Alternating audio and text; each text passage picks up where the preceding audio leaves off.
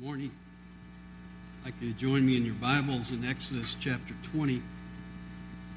As you're turning, I just want to remind you that we have a chapel blog.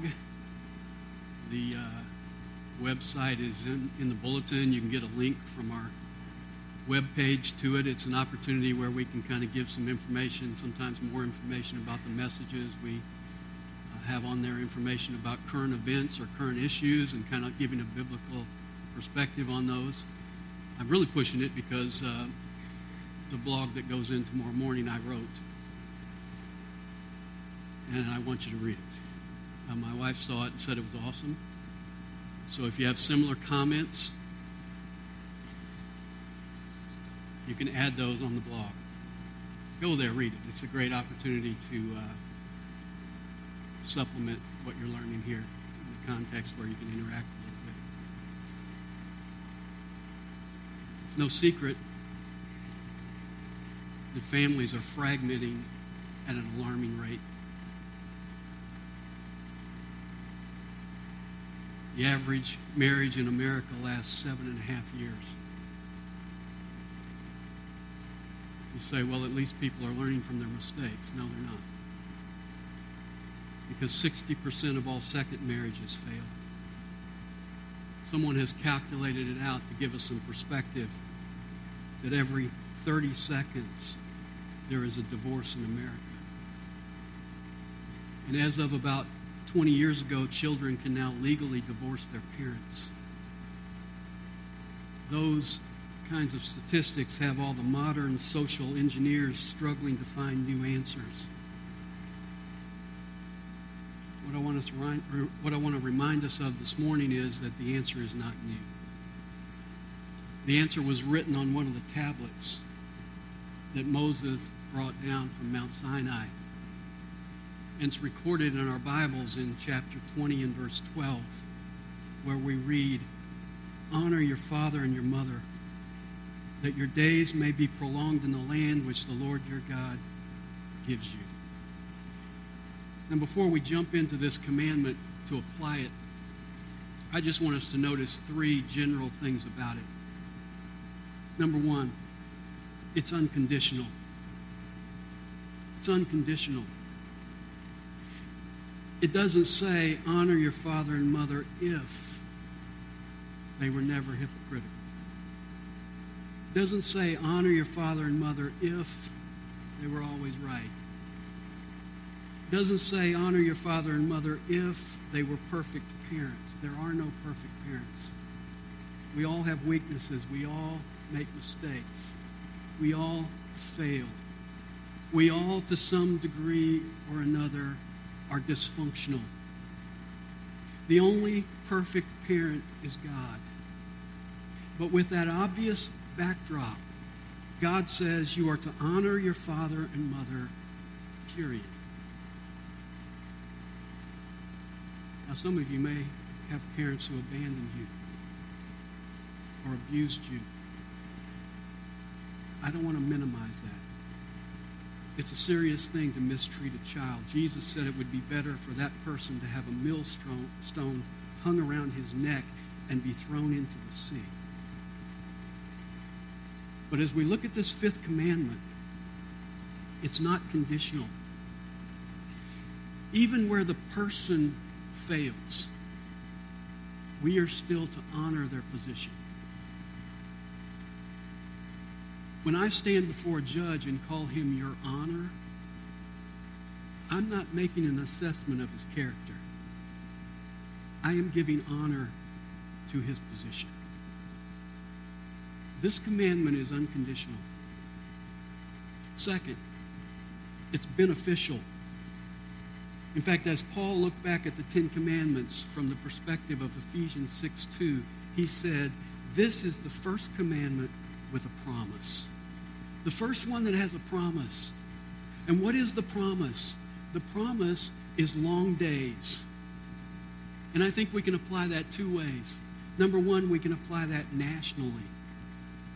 When God gave the Ten Commandments to Israel, they had just come out of Egypt, and they were about to go into the promised land. And so the promise is that if they honored their parents, their days would be long in the land. And I think we can make that same application to any nation today. Obedient children are a national treasure, because today's children are tomorrow's leaders. And when our children grow up honoring their parents, they bring strength and longevity to the entire nation. So there's a national application. There's also an individual application. Because when Paul referred to this fifth commandment in Ephesians 6:3, he quoted the promise a little different. He said, "Honor your father and mother, that it may be well with you, and that you may live long on the earth." So what's the promise individually? If you honor your parents, you will have quality of life, it will be well with you. And you will have quantity of life, you will live long on the earth. And isn't that really a general principle? Sin robs us.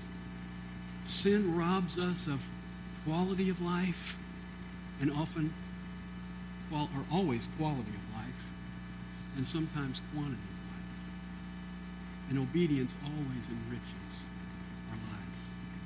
And then the third general thing I want to say here is that this commandment is foundational. We said before that the first four commandments deal with our relationship with God. The last six deal with our relationship with people. The first four commandments are vertical. The last six are horizontal. And I don't think it's a coincidence that the first commandment on the horizontal level is honor your father and your mother. The first commandment vertically was no other gods before me, put me first. That was foundational to the first four. The last six begin with honor your father and mother. Why? Because that is foundational to all of your horizontal living. Let me give you two reasons why. Respect for authority begins at home. This is a critical lesson you have to learn. And if a child does not learn this lesson at home, that child will not do well in school, will not do well at work, will not do well in life. A child that grows up saying, nobody's going to tell me what to do, is going to have a hard time keeping a job. A child that grows up saying, nobody's going to tell me what to do, is going to have a hard time staying out of jail. In fact, that's the reason why I think in the next chapter, chapter 21 and verse 15, the Bible says, he who strikes his father or his mother shall surely be put to death. And then two verses later it says, he who curses his father or his mother shall surely be put to death. When children didn't learn respect for their parents at home, God just took them out of society. Why?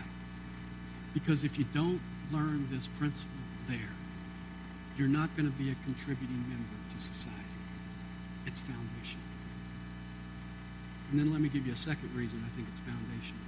It's foundational because right relationships have to start at home. What's the first relationship you ever had? It's with your parents. And that is a major factor in forming your life. In fact, I would say it's the foundation for all other relationships. If you have that relationship right, you will have other relationships right. If you have that relationship wrong, you will generally have other relationships wrong. Many marriages are ruined because a spouse never learned to relate to his parents. So he's always saying things like, you're just like my mom. That should be a compliment if you have a right relationship with your mom.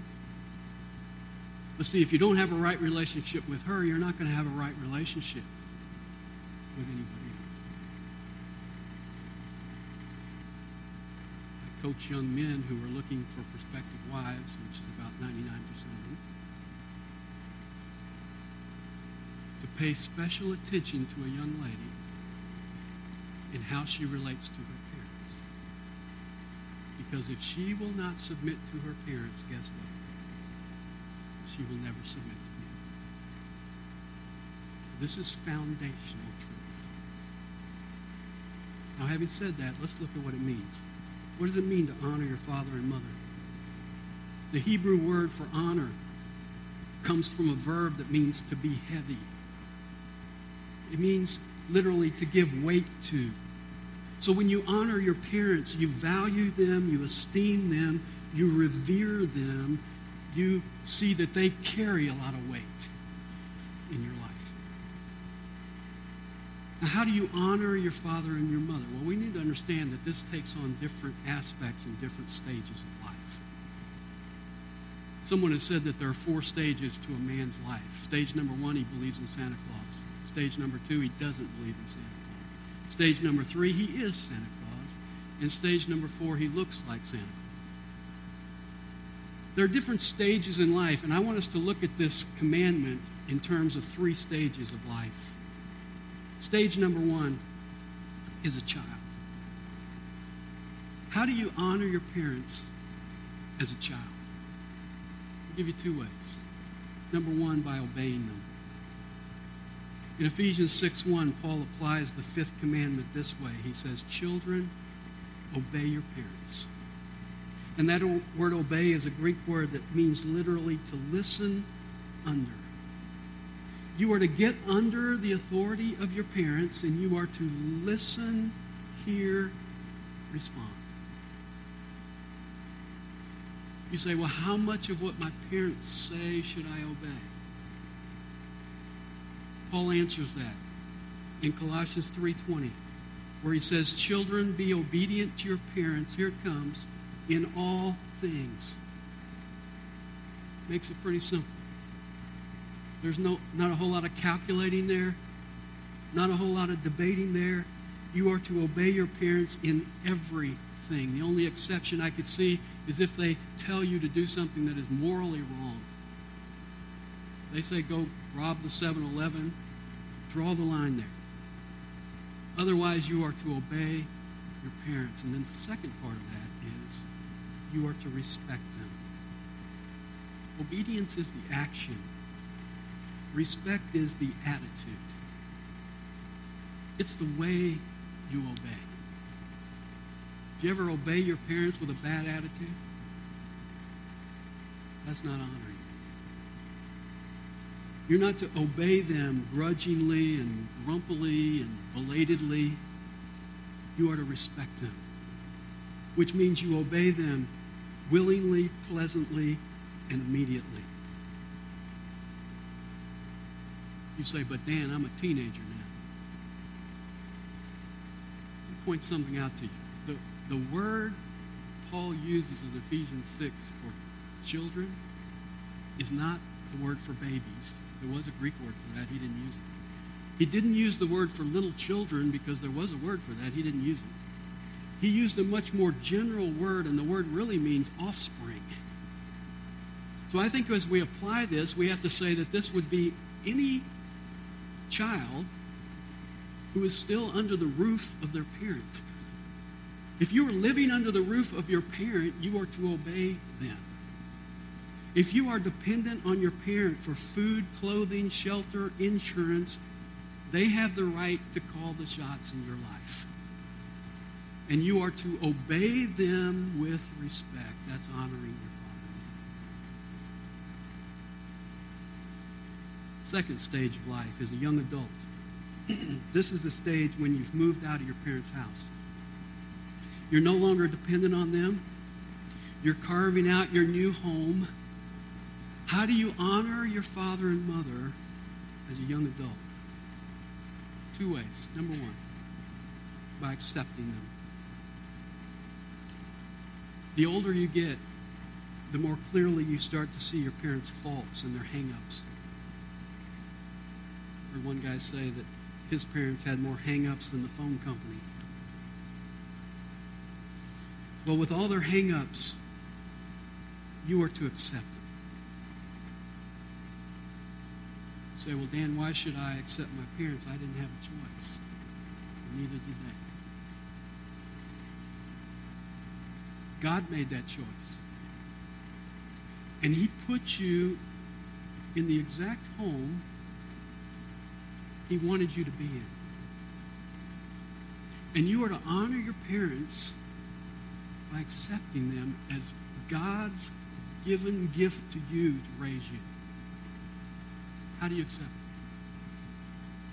It's just a few ways. Number one, by realizing that God used them to bring you into the world. Regardless of their parenting skills, you owe them your life, because you wouldn't be here without them.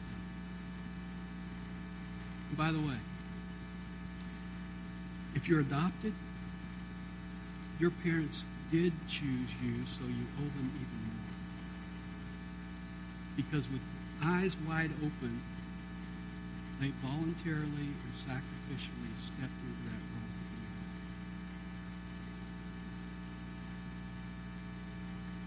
When's the last time you, as a young adult, said to your parents, Dad, Mom, I wouldn't have wanted anybody for parents but you?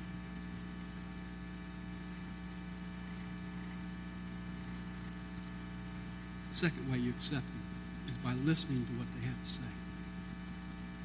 At this stage of life, you're no longer committed to do what they say, but you need to listen to what they say. Proverbs 23:22 says, listen to your father who gave you life, and do not despise your mother when she is old. You are to listen to them and not despise what they say.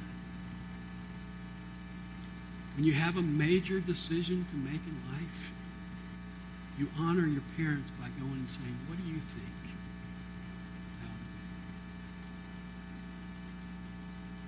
I love what Mark Twain said. He said, when I was 14 years old, my father was so ignorant. I hated to have the old man around. But when I was 21 years old, I was astonished to see how much my father had learned in only 7 years.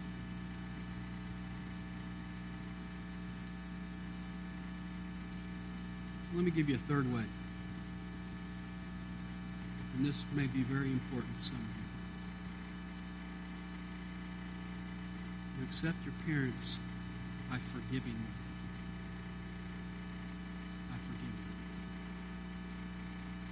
them. The sad fact of life is that we often hurt the ones we love the most.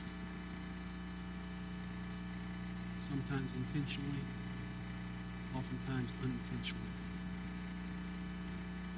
Today the pattern is to lay on a couch and pay $100 an hour to blame your parents for. If they hadn't done this, if they hadn't done that, I wouldn't be the mess I am today. Blame, blame, blame. You know what the Bible says? Proverbs 20:20, if a man curses his father or mother, his lamp will go out in the dark. A man who blames his parents is just snuffing out his own light. Bitterness is self-destructive. And it always hurts you more than the person you're bitter to. And I am certain, as I talk to a crowd this large, that there are some of you who are carrying unfinished business with your parents. And even as I bring up that idea, even as I mention it, there's kind of a well of emotion that comes up inside of you because you haven't resolved something with your parents. You don't honor their sin. You don't honor what they did wrong to you, but you honor their position in your life. You honor them as your parents. And in this context, the way that you honor them is to forgive them. Stop blaming and start forgiving. And then a second way you honor your parents as a young adult is by appreciating them. Just appreciate them. Deuteronomy 26:11 says, "You shall rejoice in all the good which the Lord your God has given you and your household." When you think about your family, when you think about your parents, what can you rejoice in? What can you appreciate? Let me suggest some things. Number one, appreciate their effort. Parenting is difficult. Parenting is overwhelming. I sit in my office and look out in the parking lot, and I see some of you young mothers pull up in the car, and you got 3 or 4 kids there, and you're trying to get them all out of those little car seats, and some of them are running off across the parking lot, and you're trying to corral them, and I think, that's work. That's why I don't come out and help you. That's work. Have you ever considered how much easier your parents' life would have been if they didn't have you?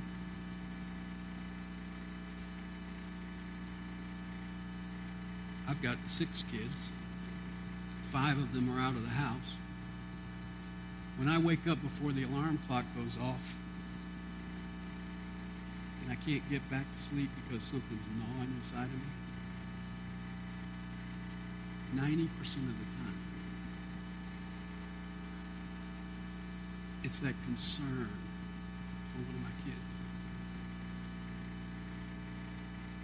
It's hard being a parent. You know, when you cut down a tree, people who know about trees can tell a lot about a tree by the rings. And each ring represents a year, and they say if it's a really thin ring, it was a stressful year.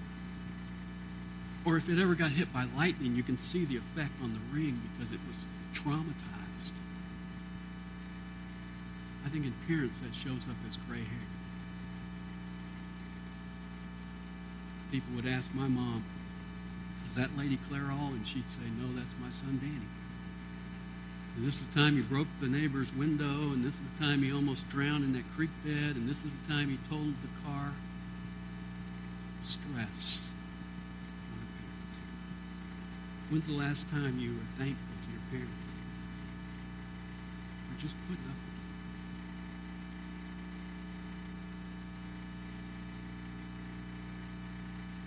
So appreciate their effort. Second, appreciate their sacrifice. Parenting is costly. The economics alone are staggering. It's been estimated that to raise a child to maturity today costs a parent $250,000. It's been said that a father is someone who carries pictures where he used to carry money. One family was having a family portrait, and the photographer said, "Well, why don't you put your hands in your pockets this time to make it look more natural?"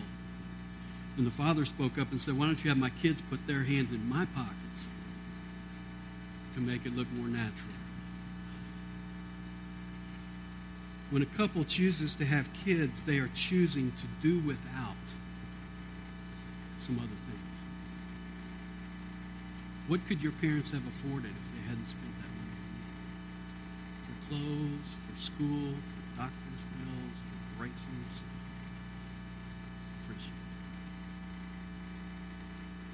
And then the third stage of life is as an adult.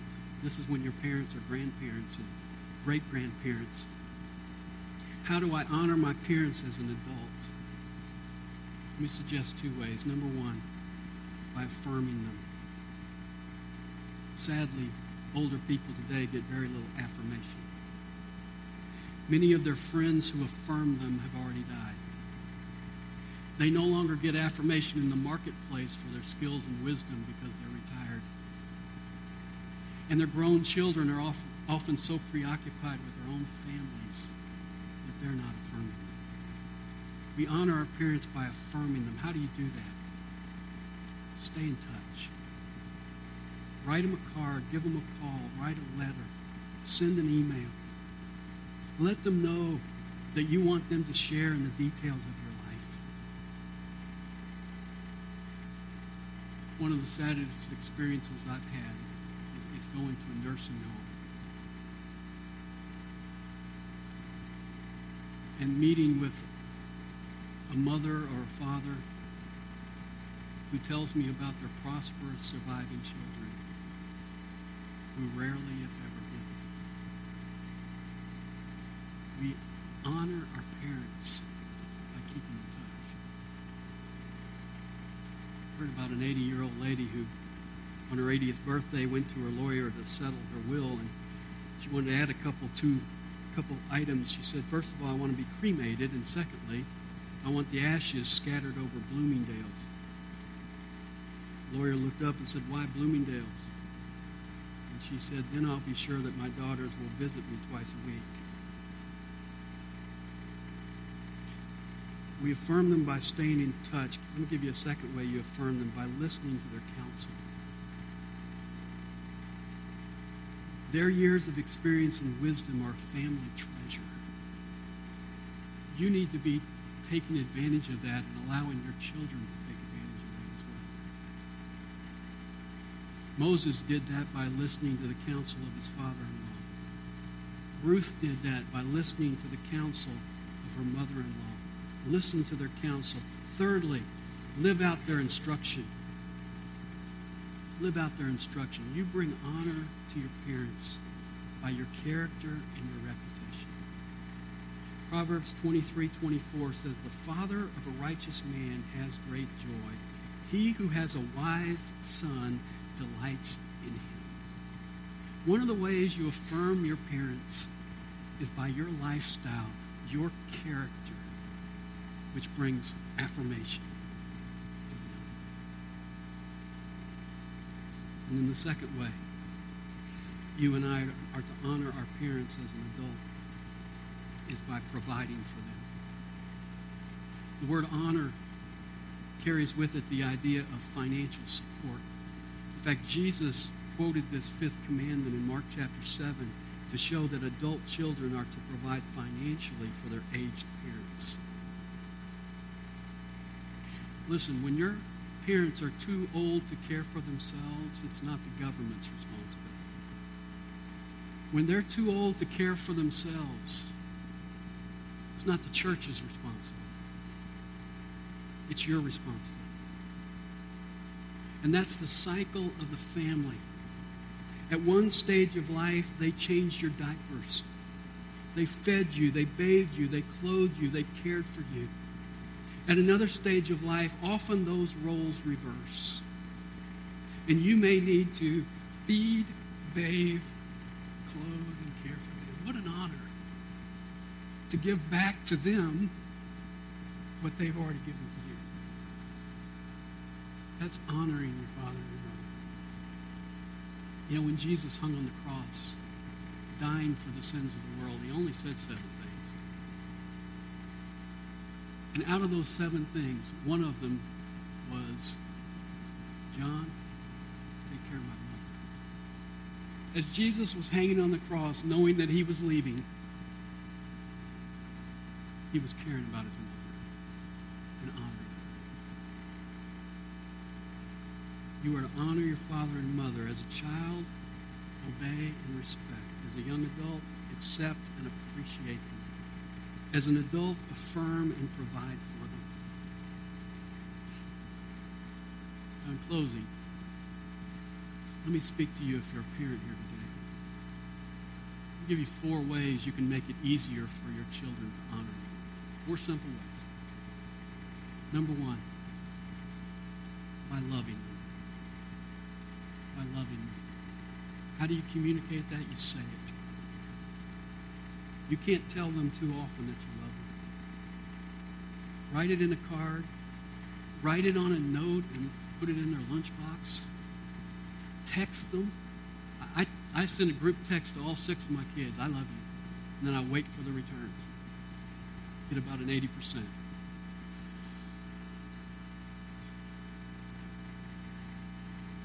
Say it with your words. Say it, say it, say it, say it. You can't say it enough. Second, say it with your touch. I usually hate bumper stickers, but I kind of like the one that says, "Have you hugged your kid today?" Because it's a reminder that they need a hug every day. And oftentimes we hug our kids when they're little and we stop when they get a little bigger. I think they need to hug more when they get a little bigger. When they're starting to go, "Oh, Mom, don't do that." They need a hug. When the prodigal son came home, what did his father do? It says he fell on his neck and kissed him. He was saying, "I love you," with a touch. I love this description from Annie Gillard's book, The Living. His wife laughed at his jokes.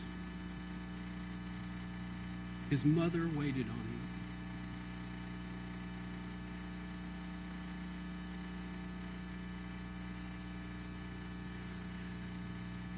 His red-haired daughter rode on his shoulders and bounced her heels in his heart. Say you love him through touch. And then say it with your time. All the words in the world won't communicate your love if you're not there. You say, "I love you," to your kids by being at the school club. You say, "I love you," to your kids by being at the piano recital. You say, "I love you," to your kids by being at the Little League game. You say, "I love you," to your kids by playing horse in the driveway. Way back in the August 11th, 1997 issue of Sports Illustrated, there was an article about Pete Rose Jr. He was asked by reporters, "What's it like being Pete Rose's son?" And without hesitation came the standard reply: "There isn't anybody prouder of his father than me, and nobody prouder to have his same name. The man's the hit king. Who wouldn't be honored to be the son of one of the greatest baseball players ever?" But what he didn't tell reporters was this: Pete Rose Jr. was, at that point in time, 27 years old. He was playing in his 9th minor league season. He had played organized baseball since he was 5 years old. And his father had attended fewer than 10 of his games and left most of those before they were. In fact, in 1988, Pete Jr.'s Cincinnati team won the American Legion World Series. And Big Pete didn't even know it until a reporter told him 10 years later. Petey, as he was called, was 15 years old that day in September 1985 when Big Pete passed Ty Cobb to claim the record for the most hits ever. He watched it happen from the Reds' dugout. And here's how the article describes that moment. Almost against his will, Petey raced out to meet his dad, eyes blinking against the storm of camera flashes lighting the stadium. The father, who never showed emotion, stood at first base, sobbing into an open hand. "I was afraid he was going to tell me to get back into the dugout," says his son. "But when I got up to him, he threw his arms around me. And then he said this. That was the first time he ever hugged me." It's no surprise that he ends the article this way. Pete Jr. says, "I've decided that if you have to do what my dad did to be the greatest ever, then I don't want to be. I've decided I'd much rather be the greatest father ever than the greatest ball player." But to do that, we have to love our kids. And then secondly, we have to lift them. Lift them. Colossians 3:21 says, "Fathers, do not exasperate your children that they may not lose heart." That word exasperate means discourage them. push them down, step on them. Why does he warn fathers not to do that? Because we typically do that. How do you exasperate your kids? How do you discourage your kids? Just be unpleasable. Have standards way up here that they can't reach and frustrate them. Or try to make them just like you. Let me tell you something. We don't need another you.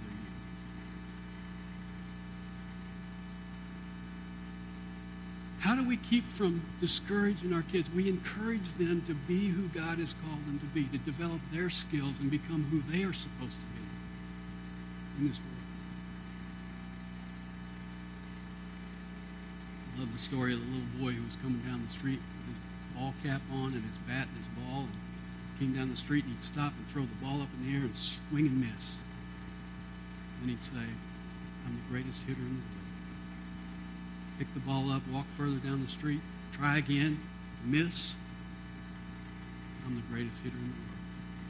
Pick up the ball, he continued down the street this way until finally he threw the ball up, swung and missed, thought for a moment, picked up the ball and said, "I guess I'm the greatest pitcher." I think we need that kind of logic as parents. Find something in our kids to encourage and start applauding those things. We love them. We lift them. I'll give you a third way. We limit them. When an umpire is a good umpire, he makes sure that the foul lines are straight and clear. He's sure that he knows the rules. He enforces the rules. And most importantly, he's consistent. He calls the same pitch a strike and a ball every time. And when he does that, he sets the players free to play the game. When he's inconsistent, when he calls the same pitch a strike this time and a ball the next, what happens? Chaos, confusion, and conflict. And I would suggest in the same way, it takes consistent restrictions to set your children free. Your child needs limits, and they need to know that those limits are consistent. See, when your child is going to push against the limits, we all do. And when they push against the limits and today it doesn't move and tomorrow it moves, you know what they experience? Insecurity. But when they come to those limits and they're consistent, they don't move every time, they experience security. You liberate your children by limiting them. And let me tell you something. If you don't conquer your child's will, someone else will. How do you make it easy for them to honor you? You love them. You lift them. You limit them. One more thing. You lead them. Proverbs 22:6 says, "Train up a child in the way he should go. Even when he is old, he will not depart from it." It's not enough to teach your children. You have to train your children. I played basketball. I didn't learn how to play basketball by going to the library and reading a book. I learned to play basketball because someone showed me and coached me. And that's what we're to do as parents. We are to show our children by our example, and we are to coach them through the experiences of life. And when you do that, they will follow you. Not because you're perfect, but because you're real, and you're there, and you're invested in their life.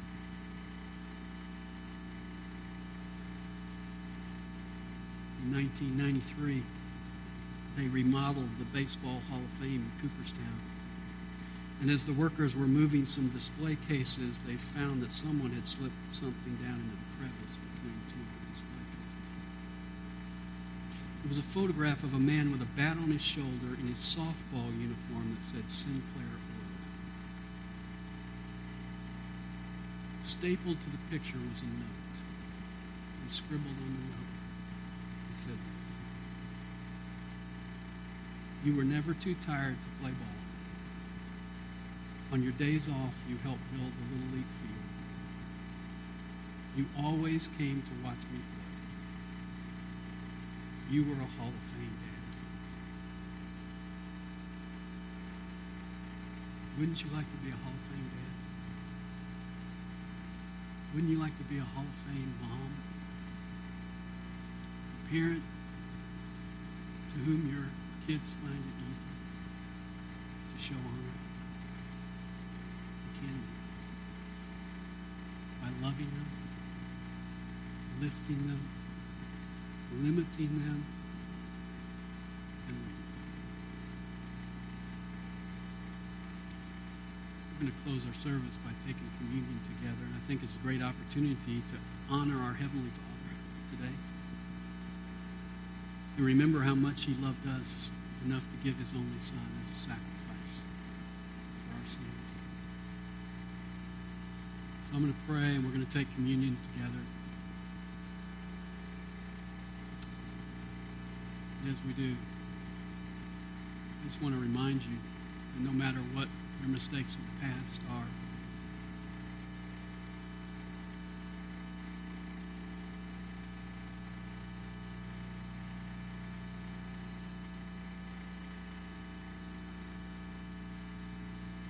the cross is a place of grace. And our God continues to lift us. He wants to reform us and make us people who are different. So don't dwell on your mistakes other than confessing them.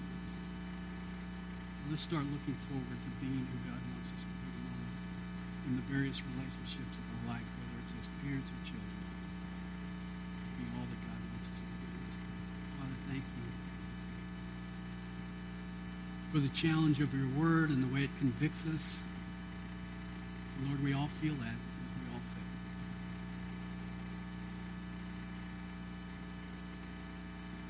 But we know that longing in our heart that we want to be better at this. We want to improve. We want to do it right. And so we thank you for the cross,